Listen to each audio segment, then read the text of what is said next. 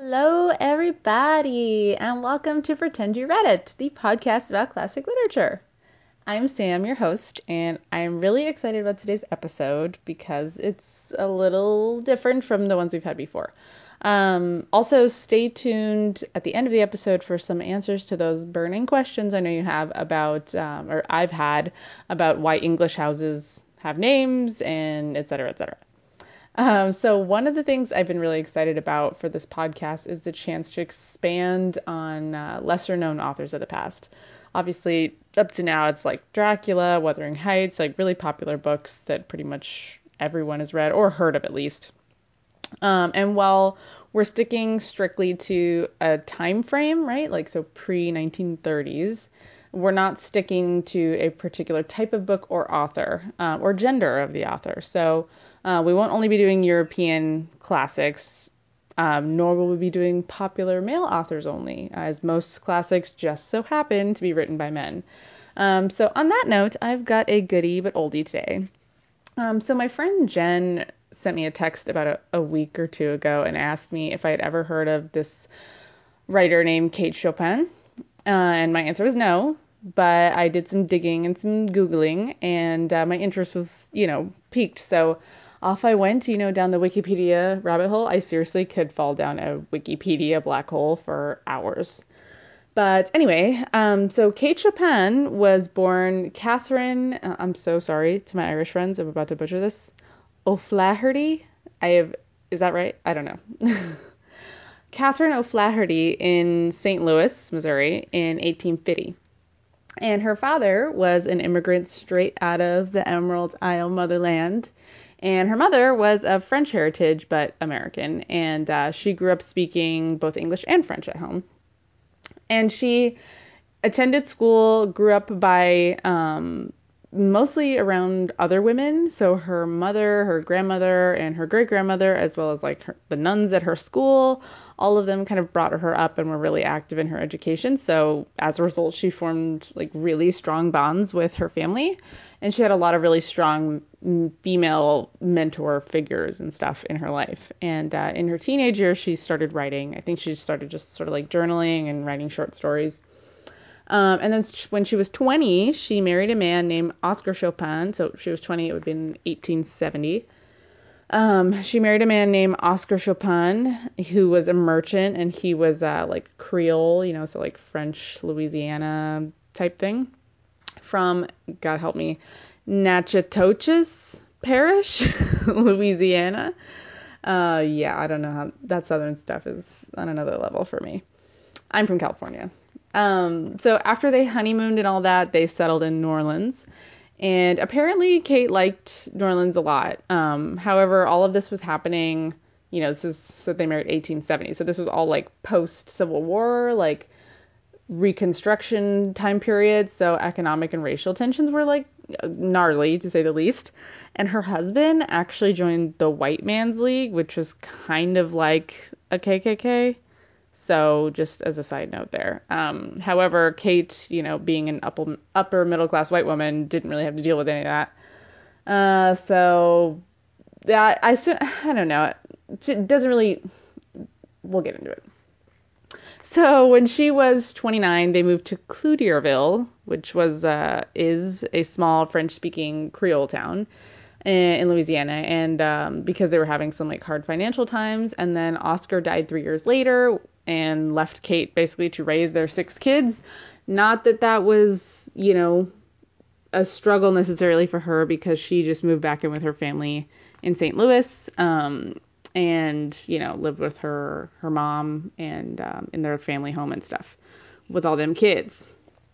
Um, so while in st louis her doctor who was also like a family friend encouraged her to start writing more so she finally started you know taking her writing seriously. And so throughout her writing career she wrote over 100 short stories and a few novels too. Uh, many of her stories sort of revolved around the lives of women which is interesting and how their sort of like inner lives clash with their outer lives uh, which is something that is really, you know, a prominent theme in today's book. So she would spend the remainder of her life writing, and um, she died at 54 from what is believed to have been a cerebral hemorrhage, which sucks. Um, and one of her most popular works is a novel called The Awakening, which was published in 1898 when she was 48. And at the time, it was called Morbid and Vulgar. So obviously, I had to read it naturally. So that is today's book, and let's find out more about it. Um, so the book starts off at a retreat at the Grand Isle, which is a small little like barrier island off the Louisiana coast that Kate Chopin actually spent her summers at in real life. Um, I didn't know for some reason. Obviously, I know that Louisiana has a coast, but it never occurred to me that people like hang out there. I don't know why. I just never imagined like along the southern coast, right, like the Gulf of Mexico, all that.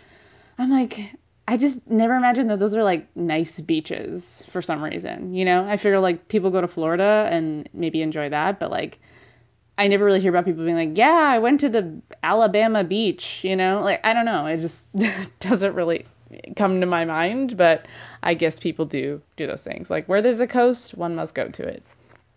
Um, so there's a bunch of like summer cottages right on this little resort spot and we've got the lebrun family which is a mr and a mrs and they have two sons robert and victor. Um, excuse me. Um, and they sort of manage the property. And then we have the ratignolles with their kids and then the pontelliers leonce and edna. Sorry, I speak French. It's really it's hard for me to not to be like the Ratignolles, you know. I just, uh, but so we have the Pontelliers, Leonce, and Edna, and they have two kids. And there's some more people there, but they'll just kind of they're coming later. Um, so straight away we focus on Edna Pontellier, and she has kind of this like aloofness about her. We start to see very quickly that Edna doesn't really seem concerned with her family life too much. Um, like her husband comes home from a night out once and she doesn't really give a shit, honestly. Like it's kind of sad, really, because her husband really wants to talk to her about like his night and, you know, oh, I saw this person, we chat about that. But she's just kind of like, oh, that's cool. That's it. And then, so after that conversation, he goes straight into like berating her about like, oh, like one of the kids is sick and like you don't care and what's wrong with you and blah, blah, blah. Just kind of her lack of attentiveness towards the kids and she spends the evening crying outside on the porch. So that's, yeah, nice family fun times. Um, so straight away it becomes clear that Edna is like not your average bear, right? Um, so there's a quote they say, in short, Mrs. Pontellier was not a mother woman. The mother women seemed to prevail that summer at Grand Isle. It was easy to know them, fluttering about with extended, protecting wings when any harm, real or imaginary, threatened their precious brood. They were women who idolized their children, worshipped their husbands, and esteemed it a holy privilege to efface themselves as individuals and grow wings as ministering angels. So one of these mother women, quote quote, is Adele Ratignolle, who is described as being kind of like the model of motherly goodness and beauty. Um, and she and Edna are friends. And Edna really admires her beauty, but they could not be more different, like physically or their personalities or anything.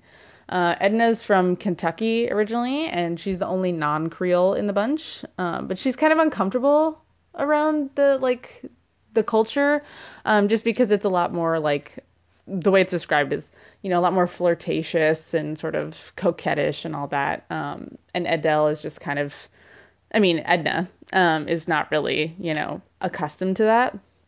Um, so Robert, Robert Lebrun, right, one of the manager's sons, um, is just like really flirty with Edna and kind of follows her around the whole time. And Adele says to him like one afternoon, he's she's like, you know, you should leave Edna alone because she might take you seriously, you know, one of these days.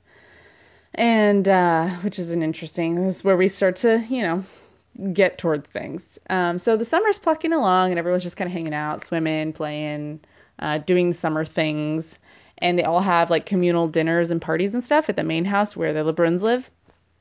And so, despite the general festiveness, Edna just kind of, I don't like, she starts to slowly kind of have all these unusual thoughts and feelings. I mean, new for her, right?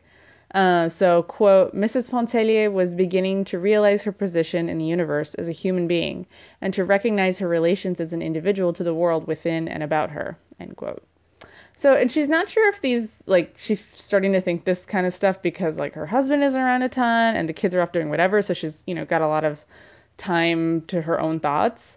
Um, and honestly, Robert is like really flirty. So it's probably like the first time she's had someone who isn't her husband flirt with her and like maybe not even her husband, you know? Um, but she's described as a very private person. So unlike the people at the resort, which are very like loud and friendly and flirty and all that stuff, she's kind of, you know, keeps herself. So this is all in the quote inner world of Edna, right? And so she starts to think about her past and like, you know, she's been in love with this person, that person, traveling soldier, blah, blah, blah. But that marrying her husband was like kind of an accident. Um, like she loves him, but I guess some, I've heard some women describe it as sort of like, yeah, I love him, but I'm not in love with him, right? Like, yeah, I grew to love him, like, for these things. He's the father of my children, he's my husband, yada, yada. But it's not the same kind of like passionate, like, love, like the physical love, I guess. Um, and she kind of thinks that marriage is like the nail in the coffin on romance and dreams and stuff, um, which is a really interesting point, which we'll get to later. I mean, part of that is like, that's a relatively modern idea, you know, like marriage as for many, many centuries was just viewed as sort of like a, you know, a legal transaction, right? It was like security, financial security, social security, all of those things um, especially for women. But, and like your spouse's role was to provide, um, you know, whether you're the wife or the husband or whatever, it was like either you're providing financially or you're providing emotionally, um, you know, like the family support and all that stuff.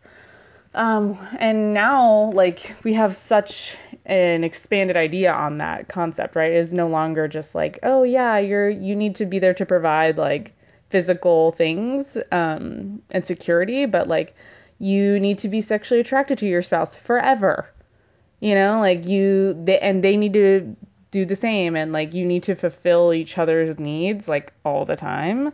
Um, so it's just a you know, very a much more in-depth concept that we have now of marriage and like all the things that your significant other is supposed to be in your life whereas in the past it was not. So I personally blame the romantics, you know, in the mid 19th century for this, like bringing all this idea of like romance into the marriage equation. Um, so we're talking like late 1890s.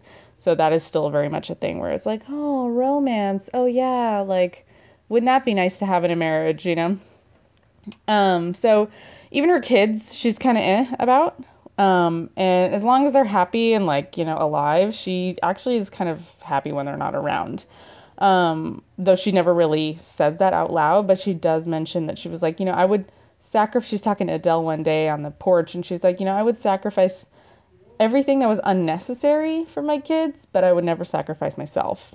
And Adele is like, what? Like, how could you say that? You're like, you're a mother, blah, blah, blah.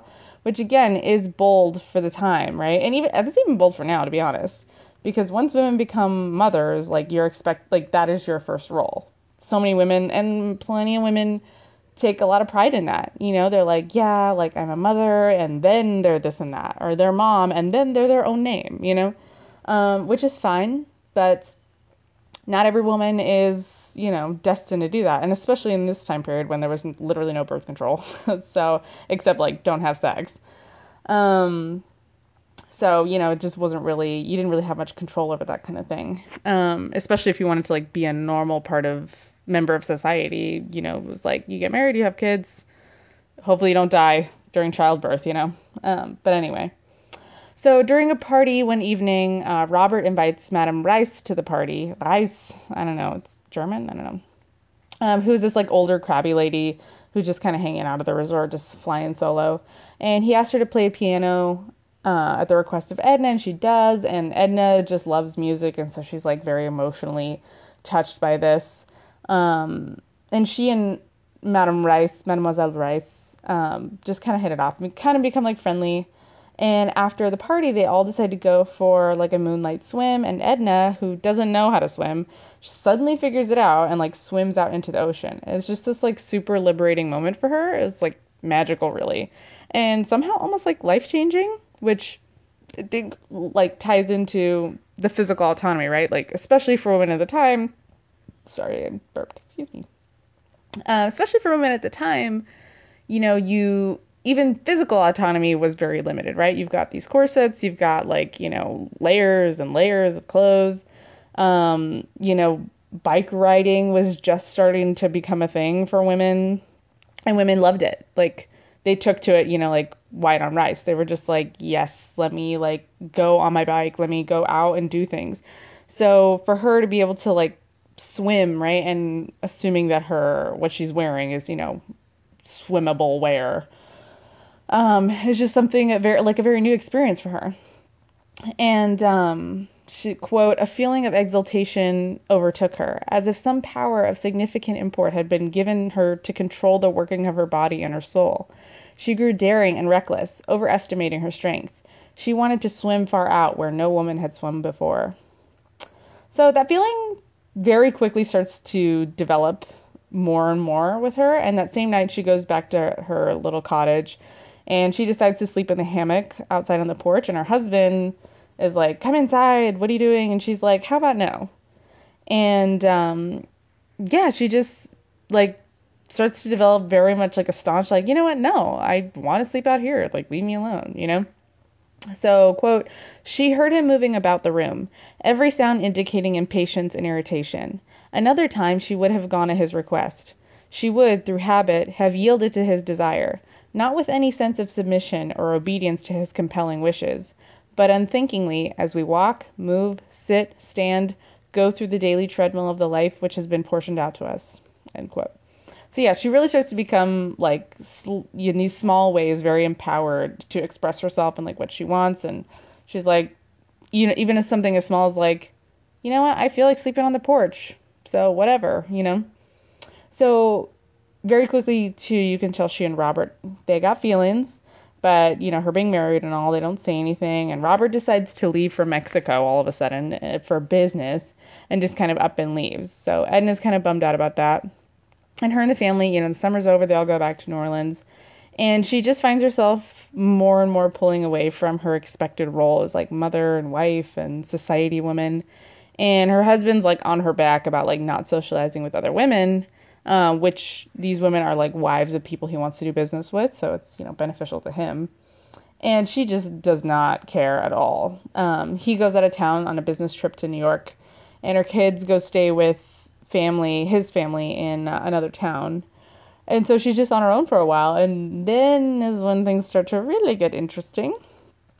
Um, so Edna goes from zero to 100 it's like within a week of her family leaving, she's just like, fuck all this. so over the course of her husband's business trip, she decides she's like, I just want to be alone and I want to become an artist. And so she starts an affair with this guy named Alcée Arobin, uh, who is kind of like a ladies' man, like, you know, he got a reputation.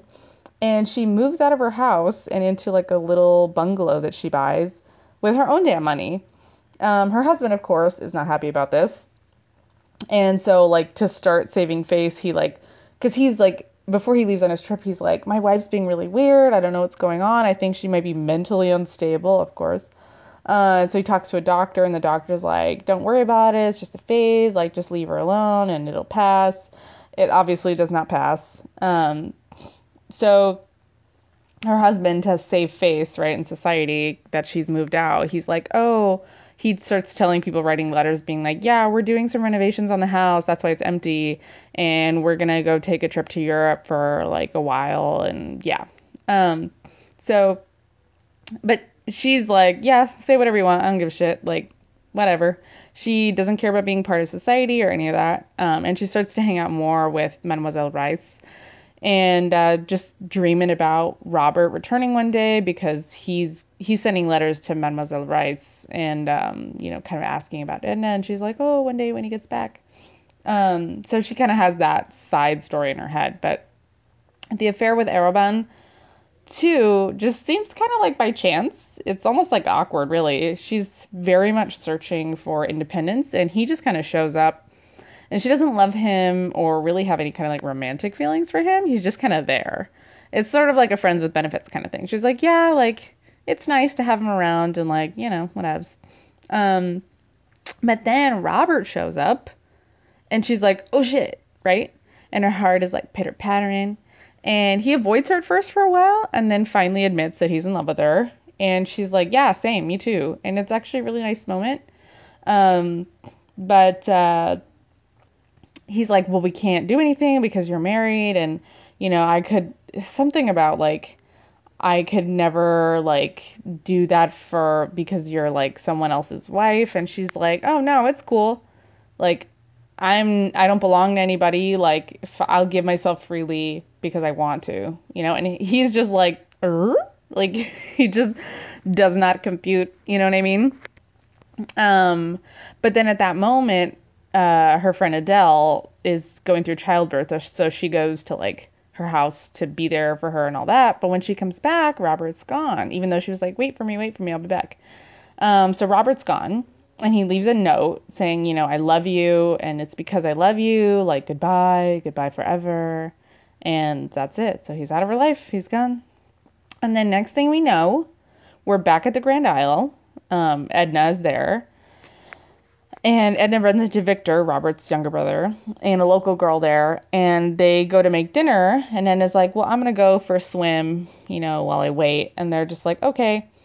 And instead of putting on a bathing suit, she gets all naked and she's like, it felt like felt like the sun on my skin and it's just like the best feeling. And then she goes swimming and then she, you know, that same feeling she described where she's like, I wanna um you know, it's like I wanna swim where no one has swum before. She does and uh she swims to her death. So yeah, she just swims until she can't swim no more, and that's that's the end of it. Uh, it doesn't say like she died, obviously. It just one can assume she's like she just kept swimming even though she was exhausted, and she just kept swimming. Um, so the end. Um, where do I start on this book? It's a fairly short read, actually. So if you're looking for something quick to gobble up, it's only like 250 pages. But as for the content itself, honestly, I didn't really like the book all that much, uh, and I'll tell you why it's not for lack of substance um, because like we have to keep in mind the historical context, historical context here because I think that's really important. Like women couldn't even vote before the 19th Amendment was passed in 1920, um, and that was after years and years of women like campaigning and going on hunger strikes and sometimes blowing up shit and like getting arrested and all kinds of other crap, right? So it was like not a s- simple nor easy process, uh, but that was like just to vote you know?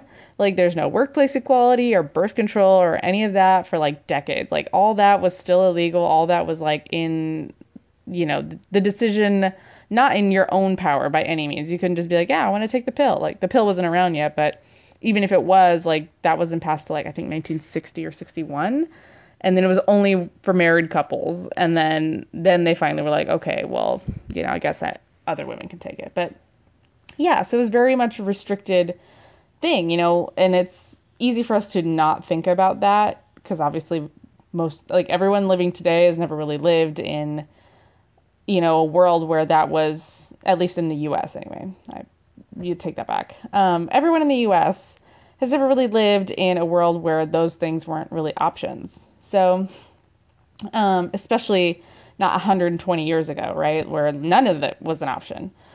So like I think it's really important to consider that when you read this book because through that lens this book was very ahead of its time, you know, and decades before Betty Friedan's like The Feminine Mystique.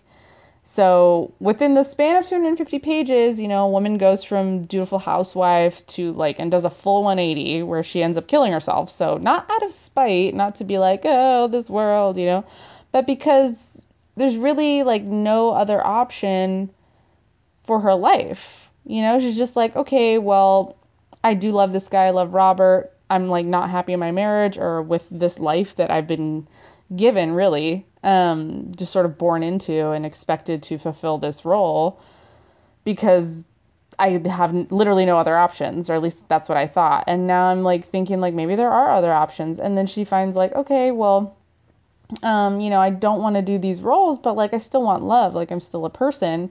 Except that with Robert, she doesn't want to marry him. That's a really important point because um, you know, she doesn't want to be like, yeah, I'll divorce my husband or like get an annulment or whatever, and then we can get married. Because she then she'll find herself in the exact same situation, right? Where she's like, I don't want to be held to these rules um, because they're dumb. and so um, she does say some really poignant things that I think still resonate with a lot of women today, which is interesting, right? Because you can look at that and be like, well, like not everything has changed, right? But overall, I just I found it kind of dull to be honest. I mean, this is not the first and will not be the last book where upper middle class and generally white women will be bored with their like humdrum lives and like taking the kids to school and, you know, baking cookies and doing PTA meetings and all like they made fucking movies about this. What was it? Bad Moms, right? Um, we're just like, oh yeah, like hate having to do things and like take my kids to school and expect to be like the best mom in the world like uh you know? So and not that those things are invalid feelings by any means um you know? There's like whole networks dedicated to women who are dealing with this kind of ennui right? Um, but i personally feel that economic mobility is the key to women's autonomy like the world over. And that is still very much an issue that's present in 2018 which is 120 years after this book was written. So um, i found it kind of blah because edna realizes this like you know oh yeah i don't want to live in this house because it's my husband's house and you know because it's his and he bought it with his money it's his rules. She realizes that but like and she's like you know i want to be an artist and all that stuff. Okay cool. You want to have something to do. You don't want to just be like a wife and a mom and that's it. Um but lucky her she's got family money so she decides to like dump her life and be an artist and buys a house and that's that. You know like at no point does she have to get a job or pay any of her bills on her own. Like she's just lucky enough to have money coming straight to her and doesn't even have to think about it. Same thing that like Kate Chopin, you know, her husband died and she was like, rather than be like, oh shit, I'm a single mom with six kids, like, and women still aren't allowed to work, what the hell am I gonna do? You know what I mean? She's like, oh, I just moved back in with my family. It was no big deal. You know, like, yeah, everything's fine. Oh, and I can just spend the rest of my life writing, even if I don't make any money. It's cool. So, you know what I mean? Like, those are things that women generally in, um, you know, lower economic classes and like um, other races as well, historically, as well as, you know, currently, like, a lot of women have never had that option. Women, like, women of color at this point in time never were like, you know, I'm bored of sitting around the house all day, like, just being a mom and like a wife and just, you know, going to parties and like just having dinner with all these people? Like oh what's the meaning of it all? I don't know you know? And you know what i mean? So it's just kind of like yeah cool like you're bored. Yep you're not the first person to be bored. That's for damn sure. Um, so it's not like some revolutionary thing. And just of course feminist literature has been around way before this lady. So i don't know like while we have oh and then you know she is able like she has the means to buy her own house and like decide to become an artist because she wants to even if she never sells a damn thing. Is like i'm gonna spend the rest of my life painting. But then that's not enough. So like she kills herself because reasons you know? Um, like oh i got this is the only escape i have from like all the pressures of society. Like not really. She could have just like stolen away to like some island and just been like yeah i'm just gonna live here by myself and like do what i want. But no.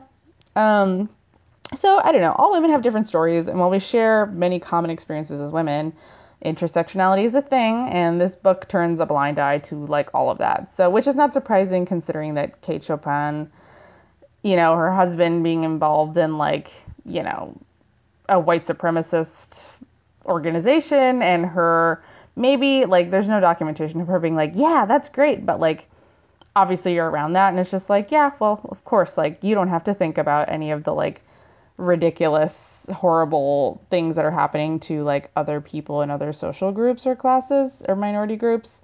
So, yeah, why would you like ever think about those things? Why would you ever think that life could be worse? Um, so I don't know. I just it's a bit boring, honestly, and bold for its time and in the historical context, but um, overall just kind of meh. So yeah, sorry, Kate Chopin. Um, so yeah, Well, that is today's episode. I've got, okay, answers to my burning questions. I have it on good authority from a Geordie, uh, which, if you don't know, someone from um, Newcastle, so Northern Englandish. I asked, I said, okay, well, a hillbilly is strictly an American term. Like, also, I Google this. Hillbilly is a term that originated for people that are um, from the Appalachian Mountain area. Did not know that it was that specific. Because I'd just be like, hillbillies, like people, hillbillies, whatever. But that's where it's from. So obviously, hillbilly being an American term specifically for like a region in the states, I was like, "What do you call a hillbilly?" Um, and his first response was, "I don't think we have hillbillies or you know country peoples." And I was like, "That's bullshit." But uh, his best guess was bumpkin. So now you know. If you go to the UK, you can be like bumpkins, but I wouldn't recommend it. Um, and then my other question about why do homes in England have all these damn names um, was basically based on um, one theory was manorialism, right? So back, back, back in the day, there weren't, you know, streets were built around houses, houses weren't built around streets. So, you know, you'd have these like country homes or like homes out in the middle of nowhere. And obviously, there's no street name to be like, oh, yeah, it's on like Main Street or whatever. So it would be easier to just name the home or name the land, you know, if you're owning like a whole piece of land. You'd be like, this is whatever. So again, that same friend, I was like, he's like, oh yeah, my home has a name. It's called Windy Ridge. And I think part of it too, obviously, they've modernized. I think they started um, numbering homes back in like 1850 or something, sometime around then. Um, but plenty of people like to keep their home names, especially if it's like an older property or like historical, because it like sounds kind of nicer, right? It's like more charming. You know, I'd much rather live at Windy Ridge or like Windy Corner than like, you know, Main Street. Like, yeah, like I live at 1412 Main Street. Like, oh, I live at Windy Ridge. Like, how cute. So, understandable. Um, so yeah, that is all for today's episode. So follow me on Instagram and Twitter at PyriPod, P-Y-R pod. Um, and just kind of see what's going on. I'm still like, you know, looking I will I'm open to suggestions and requests for different books as long as they were written and published prior to 1930. So, uh, yeah, we're gonna do the 20s and everything before that. So let's go crazy um, and also not strictly European or American, like Western literature. So, yeah, get at me. And I hope you guys enjoyed the episode. Thank you so much for listening. And I will be back soon with another episode, episode five. Huzzah!